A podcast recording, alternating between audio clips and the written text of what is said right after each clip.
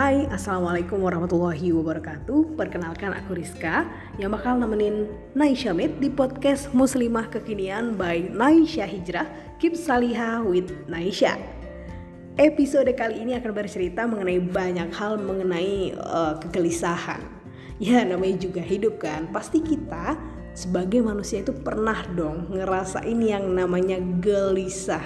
Setiap hari pasti ada-ada aja waktu di mana kita isi dengan lamunan serta kegelisahan. Waduh, pasti yang pernah mengalami senyum-senyum sendiri sambil dengar, ya kan? Biasanya sih kegelisahan itu muncul karena masa depan, ya enggak? Yang kita khawatirkan itu adalah hari esok dan juga masa depan. Yang umurnya 20-an nggak jauh kegelisahannya biasanya dari karir. Terus juga mengenai usaha yang pada punya usaha dan yang pastinya nggak ketinggalan adalah tentang jodoh. Udah ngaku ya kan? Kapan ya aku menikah seperti yang lain? Itu pasti akan muncul di kegelisahan-kegelisahan setiap harinya. Hmm, sebenarnya sebagai orang Islam kita sudah tahu banget kalau apa pun yang sudah dikehendaki Allah pasti itu akan terjadi. Tapi kalau nggak terjadi berarti itu bukan kehendak dari Allah.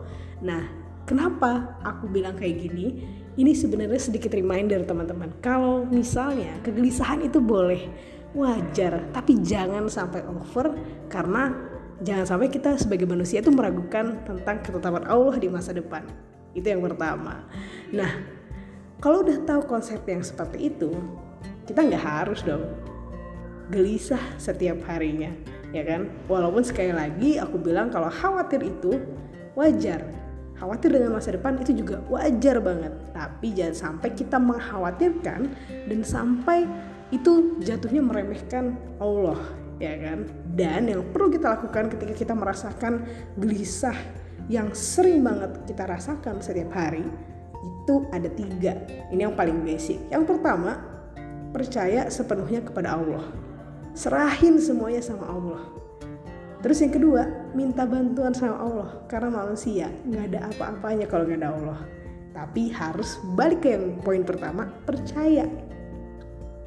Percaya itu dari hati. Percaya itu harus bener-bener dari hati bukan sekedar diucapkan aja. Dan yang terakhir yang ketiga itu usaha.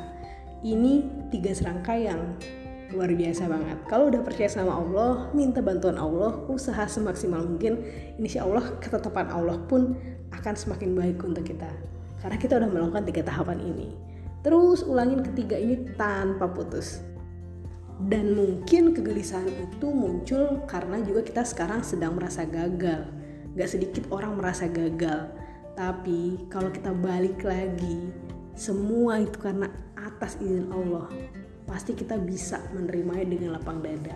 Kalau belum sekarang kita menikah karena itu belum ketetapan Allah, insya Allah kita lega, kita ikhlas dan kita terus berusaha.